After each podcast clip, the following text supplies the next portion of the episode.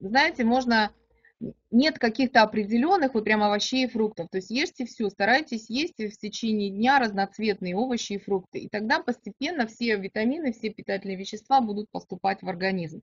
То есть нужно довести прием овощей и фруктов в течение дня до 50%. То есть 50% дневного рациона должны состоять из овощей и фруктов. Не только из сырых, не обязательно только сыры. Это может быть и овощной суп не, на, не жирненький такой, не на жирном мясном бульоне, а на овощной суп. Овощной суп, стакан томатного сока, э, салаты зеленые, различные тушеные овощи.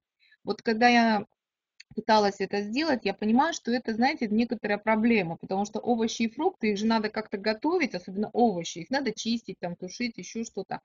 А, очень хорошо выручают замороженные овощи и фрукты, и ягоды. Причем не бойтесь их использовать, потому что замороженные в сезон, они содержат даже больше питательных веществ, чем то, что мы там зимой покупаем парниковое.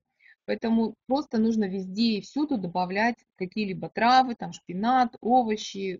Вот прям везде и всюду, во все, э, когда мясо тушите, когда суп готовите, когда какие-то соусы делаете, вторые блюда, просто везде-везде начать добавлять.